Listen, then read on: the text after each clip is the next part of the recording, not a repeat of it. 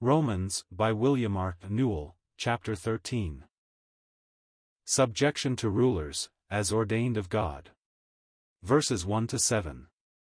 No debt but love, what that achieves. Verses 8 to 10. Awake. Christ's coming nears. Put on Christ now. Verses 11 to 14. 1 Let every soul be in subjection to the authorities in power. For there is no authority save from God, and those that exist are put in place by God. 2 Therefore he that sets himself against the authority, withstandeth the ordinance of God, and those, thus, withstanding shall receive for themselves judgment. 3 For rulers are not a terror to the good work, but to the evil. And wouldest thou have no fear of the authority? Practice that which is good and thou shalt have praise from the same. For for it is God's servant to thee for good.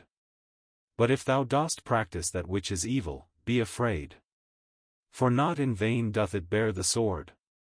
For God's minister it is, an avenger for wrath to him that doeth evil.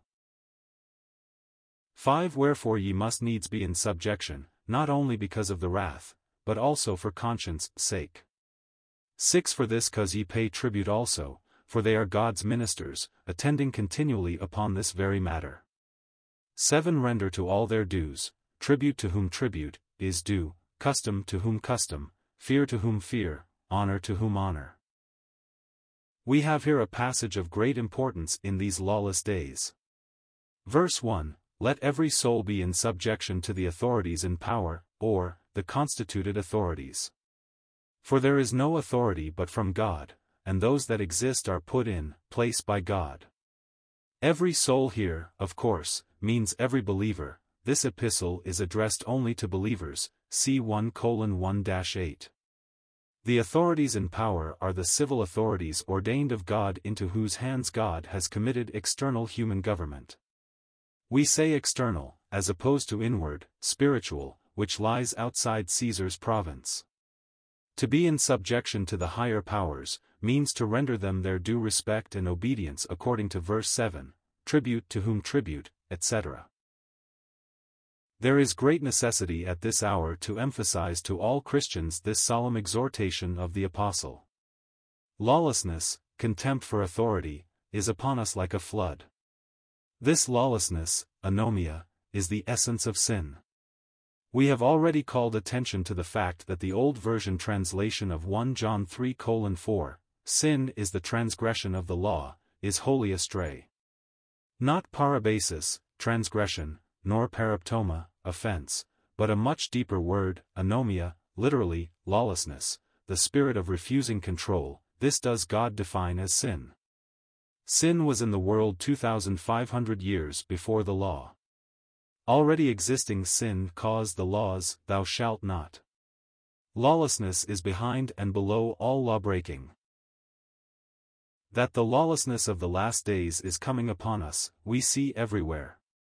In the contempt of treaty obligations on the part of nations, in the disregard for old-time honesty in private contracts, in the breaking loose of flaming youth from parental restraint, and the rush to expressionism, whether in school, dramatics, or in disdain of old fogey morals, in the calling the sin of lasciviousness and adultery by modern names, such as petting, sex experience, in the flood of murder magazines and mystery novels, in the unwillingness of the public to have crime really punished, showing public sympathy with sin. It is because of this latter that law enforcement breaks down. For, on the whole, judges, prosecuting attorneys, sheriffs, and police, would have criminals dealt with firmly, but the technicalities of legal procedure are seized upon by evil, unscrupulous men to defeat law. And who would be so foolish as to claim that things could be so if the entire community were, in their hearts, righteously abhorrent toward all lawbreaking? Perhaps the most glaring of all instances of last days lawlessness, is the tolerance of red communism. We do not now speak of Russia, but of the fact that communistic doctrines, which openly declare war upon all divinely appointed order, are held, even by professing Christians. In England, the United States, Canada, and all over the world. You have no more right to sit down upon another's property, against his will, than any common thief has to enter your home to plunder. God's word defends the rights of property, just as the right to life. Thou shalt not steal and thou shalt not kill, are in the same code of law. Christians need to read and heed Matthew 20 verse 1 to 15. The householder there agrees with the laborers, these had the right to sell their labor at an agreed price, while he had the right to decide what he could profitably pay them, and agree to pay it. And he recognizes what they had earned as theirs, take up that which is thine, and go thy way, verse 14. But as concerning that which was his, and which they had not earned, he says, Is it not lawful for me to do what I will with mine own? He paid them what they had earned, and sent them off his property. Now Christ gave this lesson. And he calls the eye evil, verse 15, that would covet what it had not earned.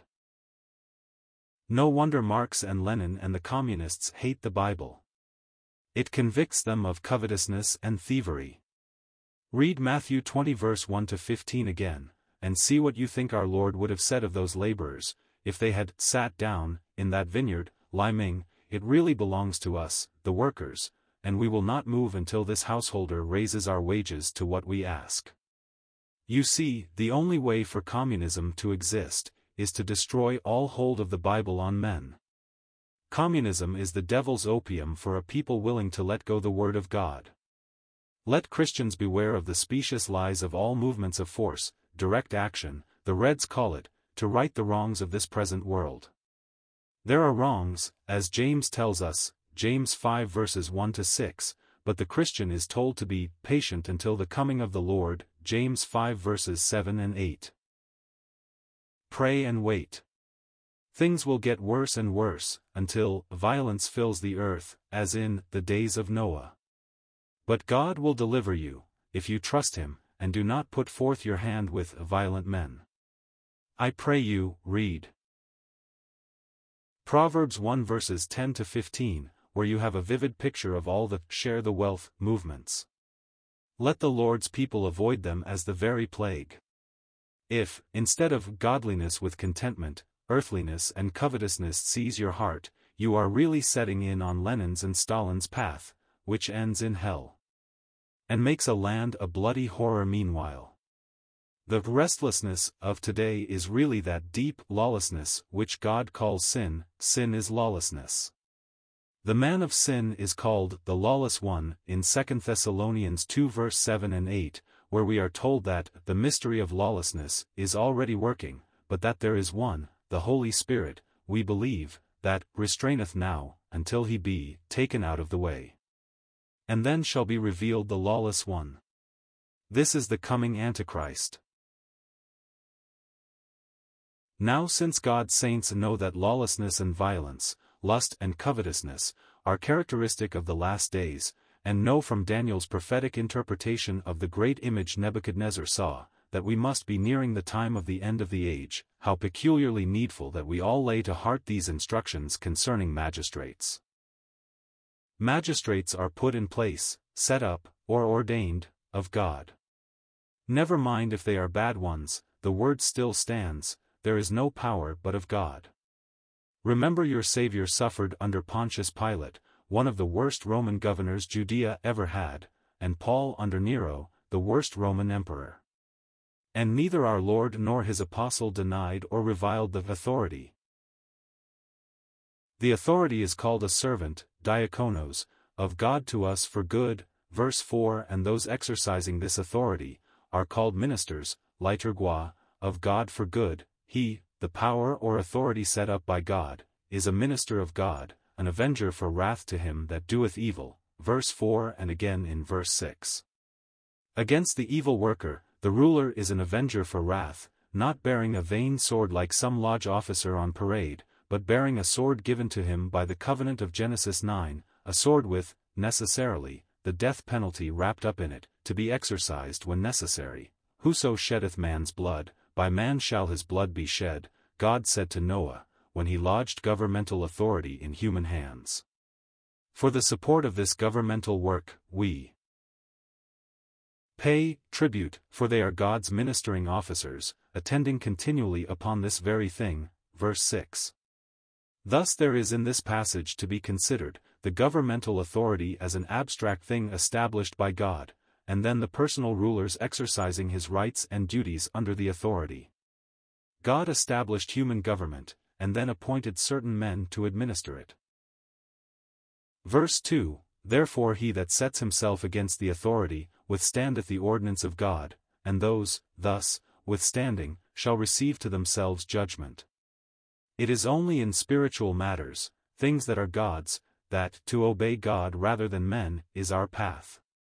The things pertaining to God are those that concern our obedience to our confession of the faith of our Lord Jesus Christ, that is, all. Matters of our Christian conscience. Caesar has no right to touch my conscience. If I yield to him there, I am a traitor to the truth. We should emulate the old martyrs here, and even those who are suffering for the truth under Caesar's wickedness in our own day, for instance, under pagan Hitlerism in Germany or atheist communism in Russia, where, often, the most noble witnesses of Christ are found. But, as to our persons and our property in our lives, that is, as regards earthly things, we are subject to the powers that God has put in place or ordained, and should not withstand them. Those who do so withstand, will bring on themselves guilt and divine chastening. The Christian, above all men, should be in quiet subjection to constituted authority. Verse 3 For rulers are not a terror to the good work, but to the evil. And wouldest thou have no fear of the authority? Keep practicing that which is good, and thou shalt have praise from the same. This is the rule in general. Of course, Satan will stir up special trouble against those who are proclaiming the gospel, which he desperately hates, as he stirred up unjust accusation and persecution against the apostles and the Lord himself. Also, the will of God may so will, that some may suffer for well-doing, 1 Peter 3 verse 17. This whole passage, however, regards the general path of the believer with reference to divinely constituted authorities, rather than the peculiar enmity of Satan and the world toward the message of the gospel. Every Christian, in his life, should be praiseworthy in the eyes of rulers, and, if consistent, he generally is so. William Kelly well says, authorities in power is an expression that embraces every form of governing power, monarchical, aristocratic, or republican. All cavil on this score is therefore foreclosed. The Spirit insists not merely on the divine right of kings, but that, there is no authority except from God. Nor is there an excuse on this plea for change, yet if a revolution should overthrow one form and set up another, the Christian's duty is plain, those that exist are ordained by God. His interests are elsewhere, are heavenly, are in Christ, his responsibility is to acknowledge what is in power as a fact, trusting God as to the consequences, and in no case behaving as a partisan. Never is he warranted in setting himself up against the authority as such, 254 verse 4, for it, the authority, is a servant of God to thee for good. But if thou do that which is evil, be afraid, for not in vain does it bear the sword. To bear is, literally, to bear constantly, illustrated in the provincial Roman magistrates' habitual wearing of the sword. It was also borne before them, in public processions, as a symbol of their right to punish by death. This is in accordance with God's covenant with Noah, after the flood, which covenant remains in force, whoso sheddeth man's blood, by man shall his blood be shed. Those who decry, capital punishment, are themselves withstanding the word of God as to the very foundation of human government. For a minister of God it is. An avenger for wrath to him that doeth evil. There are people in every community who live in constant terror of government, because of their evil doing. Let no Christian be in such a position. You say, would the magistrate have a right to deal with a real Christian, if he became an evil doer? Most certainly, and would be bound to do so.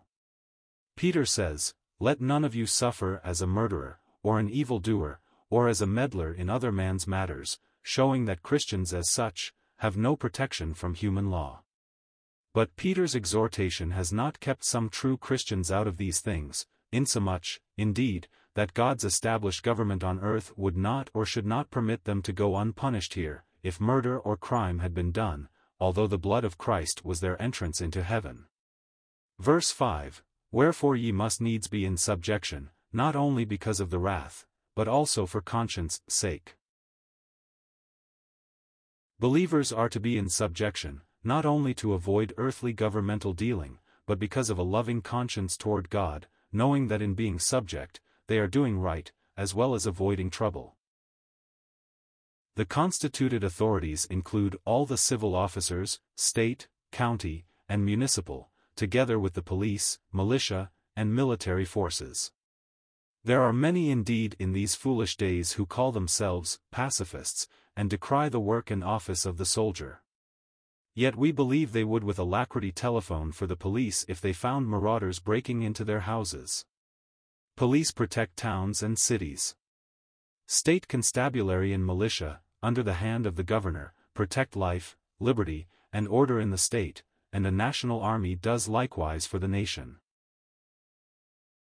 It is God who has allowed the formation and growth of nations, and given them the bounds of their habitations, and the authorities, who govern them do so by divine command. They bear the sword, whether for order within the nation, or for defense toward an outward enemy. Therefore it is folly to call the work of a soldier evil, and to confuse personal murder with the public execution of justice. When, soldiers on service.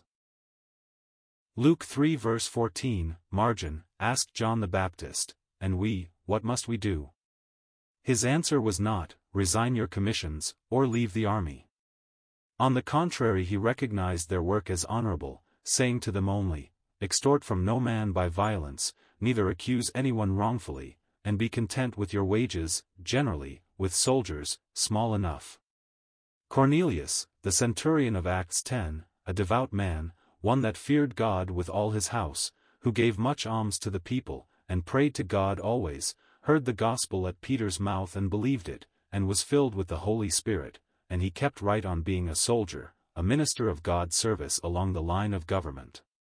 Such men as General Havelock, General, Chinese, Gordon of the British Army, General O. O. Howard and General, Stonewall, Jackson, of American Civil War fame, and General Allenby, in the World War, have performed nobly and ably their soldiers' duty, the while maintaining a Christian's walk with God. 255. Verse 6 For this cause ye pay tribute also, for they are ministers of God, attending continually upon this very matter. Here the Apostle uses the word from which we get liturgy, liturgua, in describing these authorities. God uses the same word in Hebrews 1 verse 14 regarding the angels, calling them ministering spirits, and also concerning the ministering of the Old Testament priests, Hebrews 10 verse 11.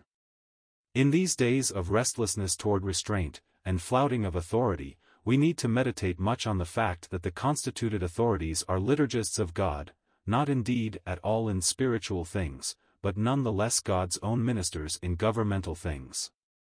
It is on this account that those governed pay tribute, for these ministers of government must be supported. Verse 7 Render to all their dues, tribute to whom tribute is due, custom to whom custom, fear to whom fear, honor to whom honor. Here, tribute, taxes, comes first. How great the temptation to avoid rendering this that is due. Next, custom, tribute, phoros, is generally a tax paid by subjects to a ruling nation, Luke 20 verse 22. While custom, telos, is a tax on us, or duty on our goods, by our own nation. Alas, how we loathe having the customs officers go through our effects. But let us remember that even customs are dues, by God's appointment.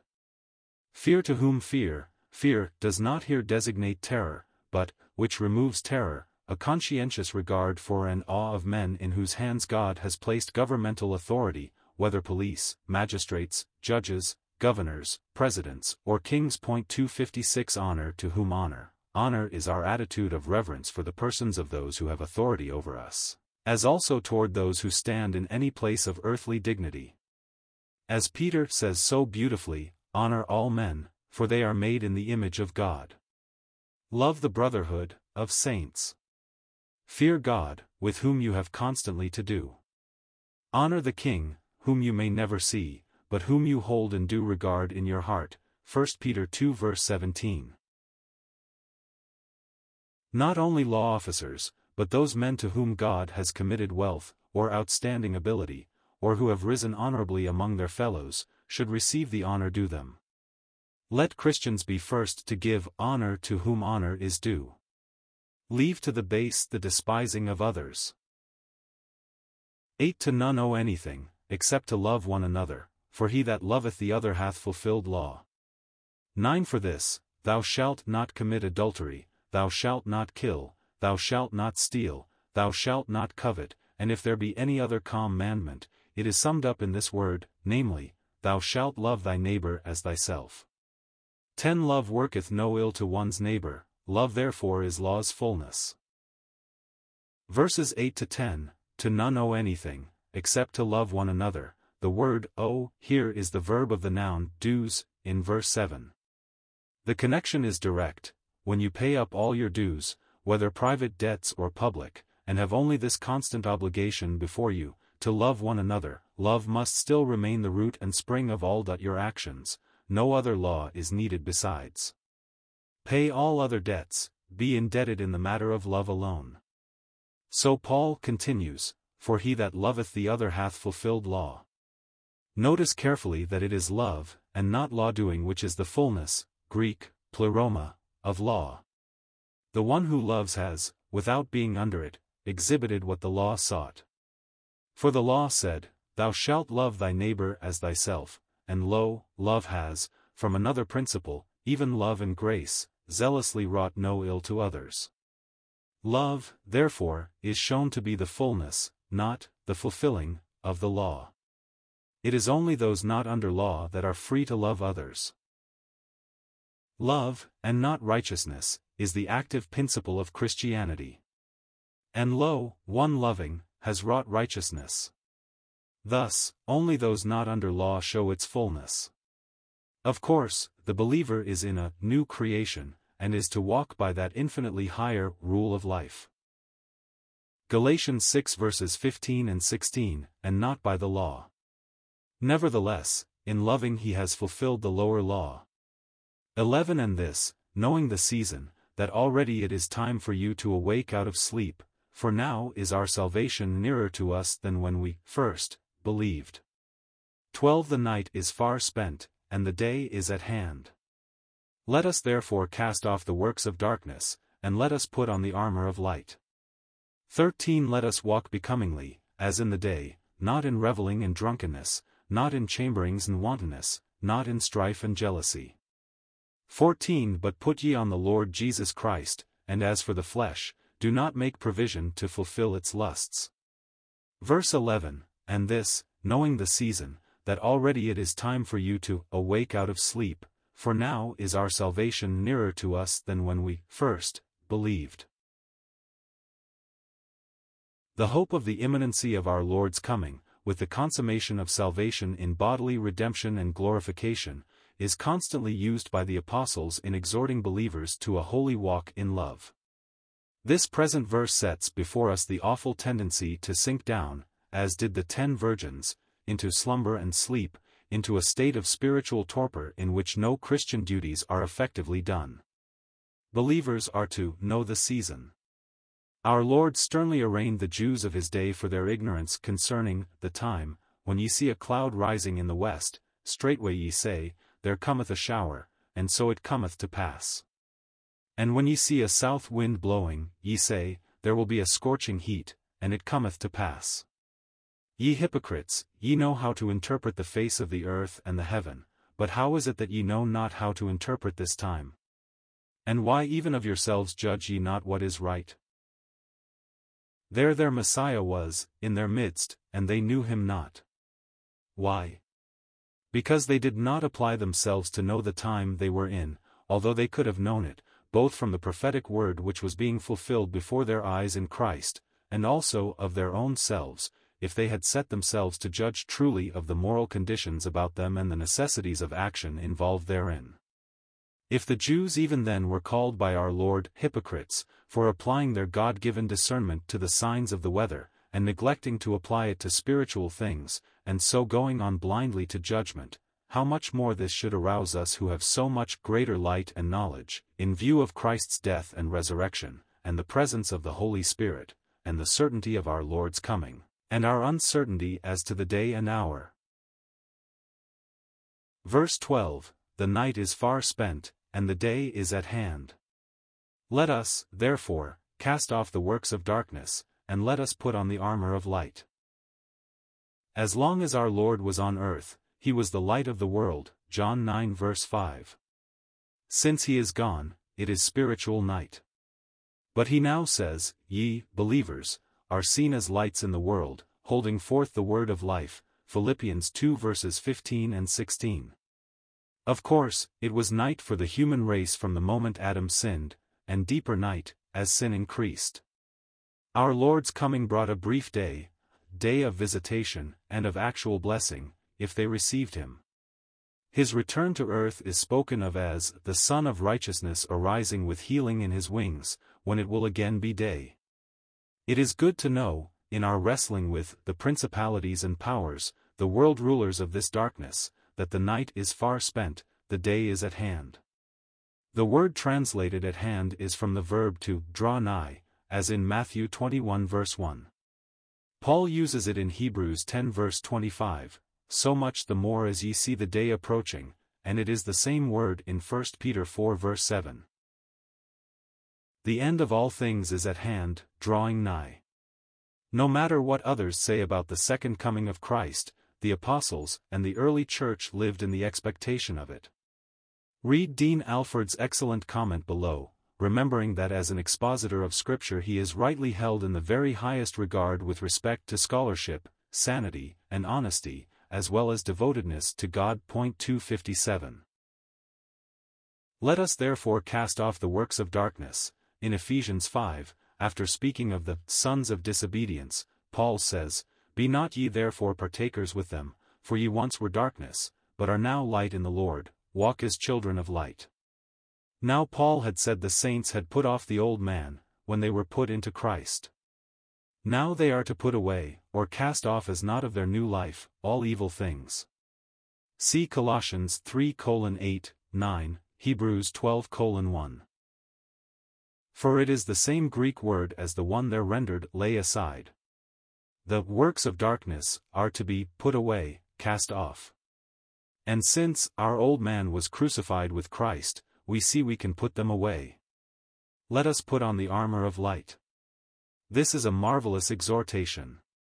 Modern warfare has contemplated throwing upon the enemy mighty electric lights of such overwhelming brilliancy as to completely dazzle them. We all know how approaching automobile lights often blind us. In the remarkable passage of Luke 11 verses 33 to 36, our Lord says, If therefore thy whole body be full of light, having no part dark, it shall be wholly full of light, as when the lamp with its bright shining shall give thee light. This is the redeemed one whom Satan hates and fears, one filled with light, armored with light. A blaze of light is harder to approach than swords or bullets. Our Christian armor, piece by piece, is described in Ephesians 6 verses 11 to 18. But here it is more our walking in the light, as God is in the light, that is in view. Since we are light in the Lord, let us so walk in war. Verse 13 As those in the day, let us be walking becomingly, men choose the night for their revels, but our night is past, for we are all children of the light and of the day. 1 Thessalonians 5 verse 5. Let us therefore do only what is fit for the light and for the day. We belong to that day, which our Lord's coming will usher in, and that shortly. Therefore, let us walk as those already in the daylight of that day. Not in riotings and drunkennesses, nocturnal revels such as characterized the Roman Empire of Paul's day, and the myriad drunkennesses of modern night parties, are in view here. How needful the warning to keep clear of these things in this hour when the time of the iniquity of the end Ezekiel 21 verses 25 and 29. Is drawing nigh. Young people, rushing on to damnation, with dates beginning at 10 or 11 or even midnight, and ending perhaps at dawn, know well what revelings and drunkennesses are. Let the saints in horror shun them. And the next things of the text follow these, as they have always followed them, not in chamberings and wantonness.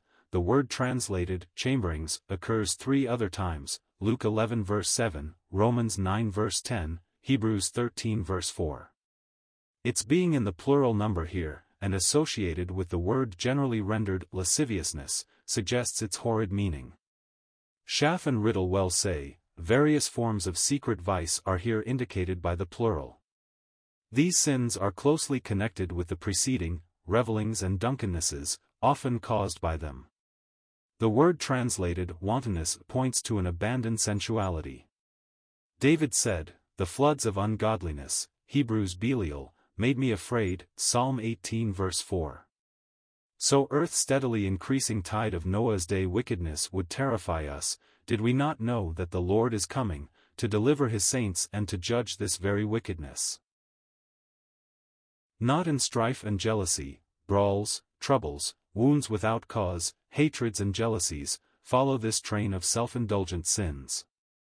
Strife and jealousy, here, may also particularly indicate those strifes, envyings, and jealousies which so frequently remain not put away among believers, wherefore let us keep the feast, not with old leaven, that is, revelings and vices of the world of the wicked, neither with the leaven of malice and wickedness.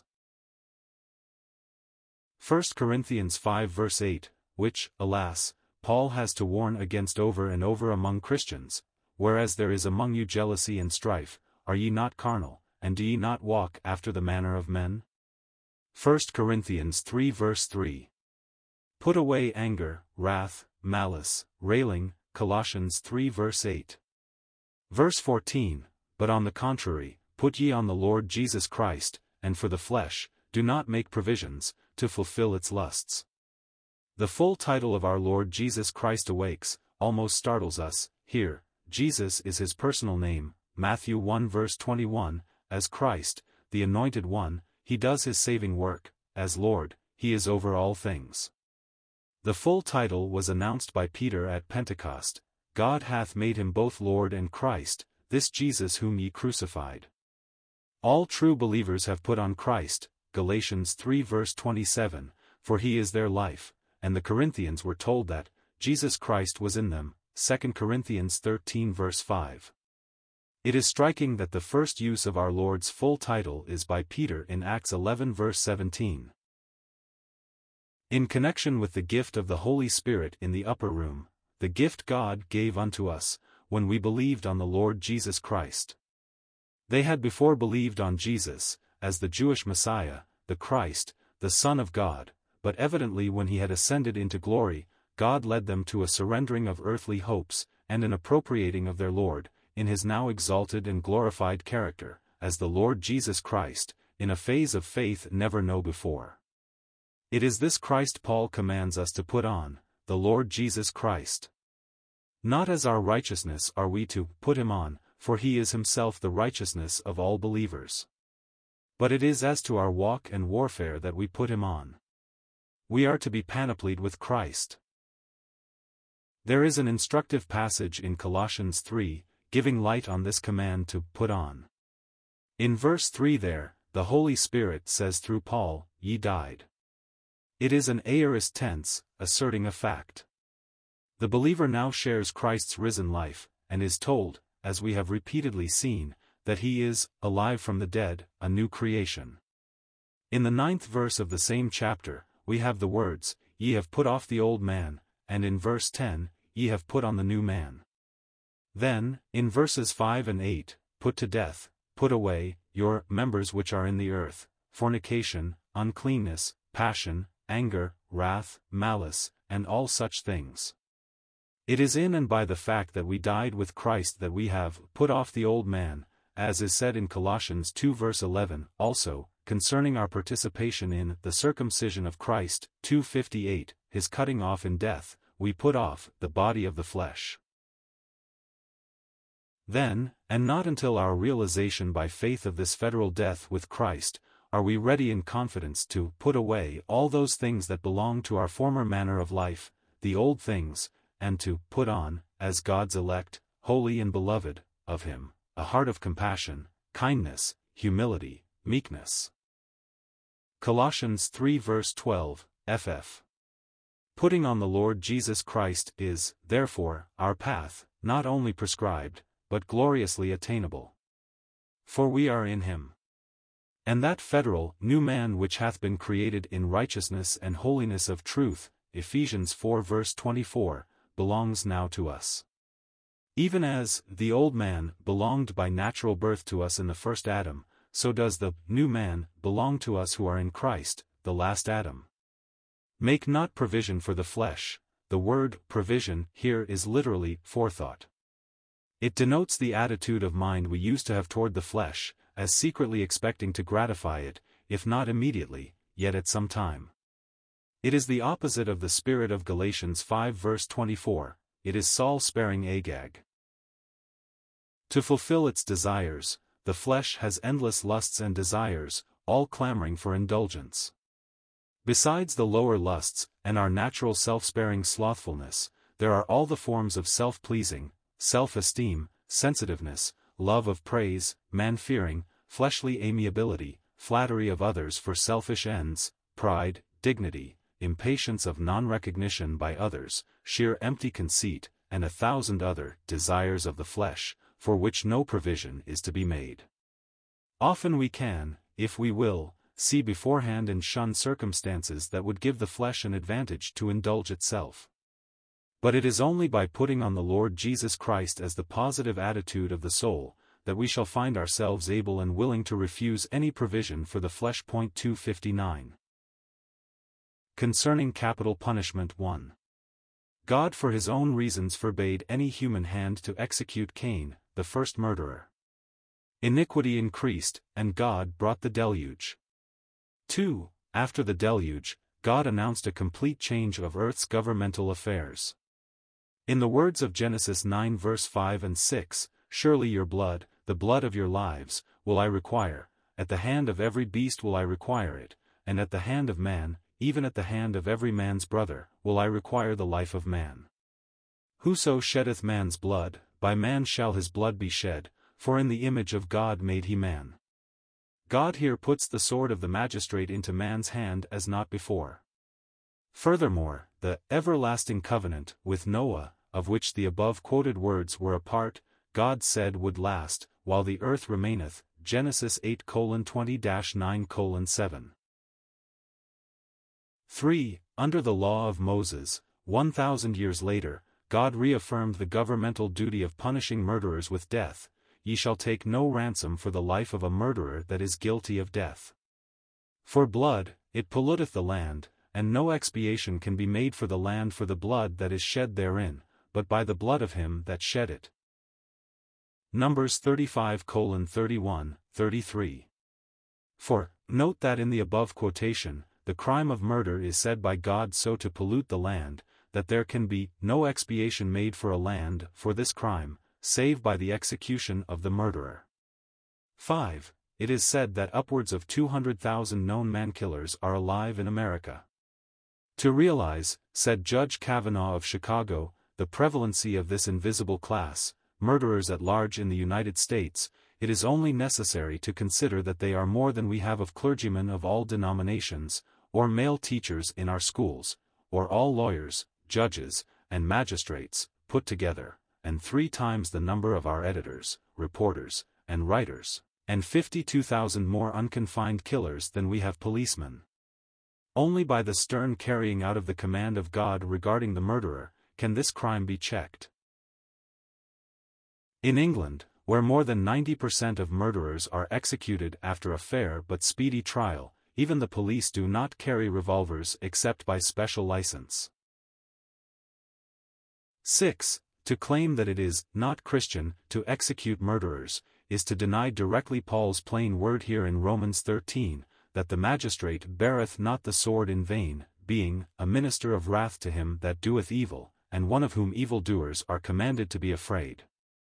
7. It is therefore an appalling disservice to home, state, and nation, to call that murder which God has commanded to be done, the execution of shedders of human blood. It is a libel on Christianity to claim that the current anti-capital punishment cry is Christian. It is not Christian, but rebellion against God. We suffer, said the penitent thief to his impenitent companion on the cross, the due reward of our deeds.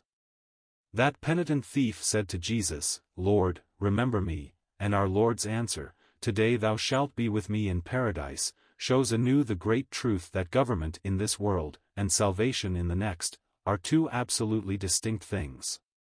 Only the ignorant confound them. 254 In those cases where Christians have been able to withdraw from intolerable situations, this rule is in no wise broken. The Huguenots fled from France to England, and the Puritans from England to America, for freedom of conscience, much as the Lord said, If they persecute you in one city, flee to another. Escape is sometimes possible, and is not rebellion. 255 pacifists and internationalists are, sometimes doubtless ignorantly, deadly enemies of God's order.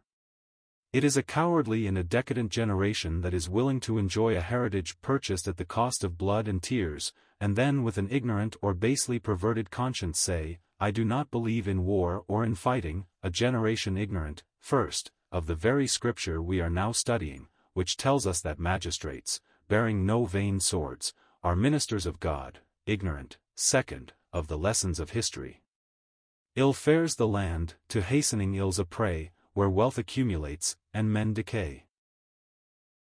Effeminacy, dilettanteism, and loss of patriotism, have always gone together.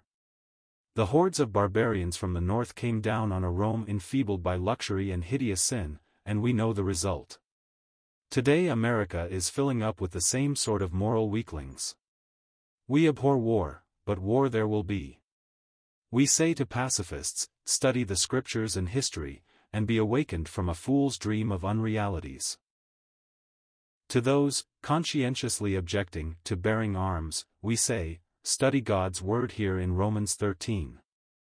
The magistrates, the rulers, are ministers of God, bearing not the sword in vain. Pacifist principles are doomed to defeat, for they are anti-scriptural. You ask me, would you fight? If called to military service by my government, I should answer that my ministry is preaching God's gospel of grace, but that I should gladly go to the battle front, and be placed in any position of danger, and should minister the gospel even to an active enemy, or to a prisoner from the enemy's ranks, with the same earnestness which I should hope to show toward men of my own country.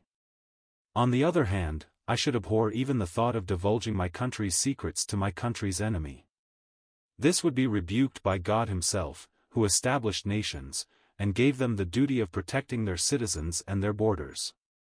Strange dupes are American pacifists and internationalists.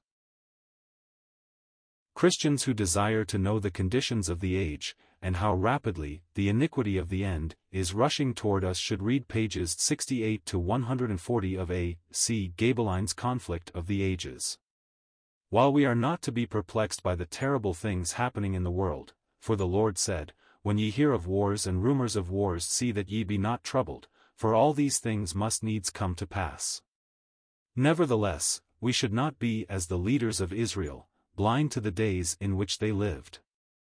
All these new forms of power, communism, fascism, Nazism, and also the subtle powers of evil working in America are preparing the way for the Antichrist. Several easily procurable books, such as Tainted Contacts by Colossians E. N., Sanctuary, The Red Network, by Elizabeth Dilling, and Pastors, Politicians, and Pacifists, by L. F. Smith and E. B. Johns, expose the poison of this deadly white snake, pacifism, and should be in the possession of every believer. In parallel columns on pages 100 to 107, in Tainted Contacts, communists, socialists, internationalists, and pacifists, are shown to be bedfellows of common aims. The Federal Council of Churches, perhaps the most insidiously serpentine in its operations of any organization in America, is seen to be hand in glove with all these evil influences. Again we say, read the scriptures, and reread them. They alone enlighten, reprove, correct, instruct. 256 1. This ideal of the apostle neither confounds church and state, nor places them in antagonism, but properly coordinates them in Christian ethics. Romanism subordinates state to church, Erastianism, as today fascism and communism, W.R.N., subordinates the church to the state, usually confounding them, Puritanism also confounded them, but with more of an acknowledged theocratic principle, Schaff and Riddle. We may add that the Reformation did not fully escape, in this respect, from Romanism and Judaism. Calvin established a theocratic state at Geneva, holding fast to civil powers in religious things, which led to the burning of Servetus. While Zwingli, in Switzerland, took the sword, and perished by it. We may further add that in our own day the perpetual meddling with governmental affairs carried on at various government centers by the church lobbies, I write in America, reveals that ignorance of the Church's heavenly calling, and that vain hope to mend this present world, which so darkens the councils of government itself, and increases daily that deep-seated resentment by the powers that be against those who claim spiritual directive authority over government. The upshot has always been and will always be disastrous, for the state finally rises up and wades to independence of religious interference through rivers of blood. 257 A fair exegesis of this passage can hardly fail to recognize the fact that the apostle here as well as elsewhere. 1 Thessalonians 4 verse 17, 1 Corinthians 15 verse 51, speaks of the coming of the Lord as rapidly approaching. Professor Stuart, com page 521, is shocked at the idea, as being inconsistent with the inspiration of his writings. How this can be, I am at a loss to imagine. Of that day and hour knoweth no man, and no not the angels in heaven, nor the Son, but the Father only, Mark 13 verse 32. And to reason, as Stuart does, that because Paul corrects in 2 Thessalonians 2 verses 1 to 3. The mistake of imagining it to be actually come, he did not himself expect it soon, is surely quite beside the purpose. The fact that the nearness or distance of that day was unknown to the apostles, in no way affects the prophetic announcements of God's Spirit by them, concerning its preceding and accompanying circumstances. The day and hour formed no part of their inspiration, the details of the event, did. And this distinction has singularly and providentially turned out to the edification of all subsequent ages.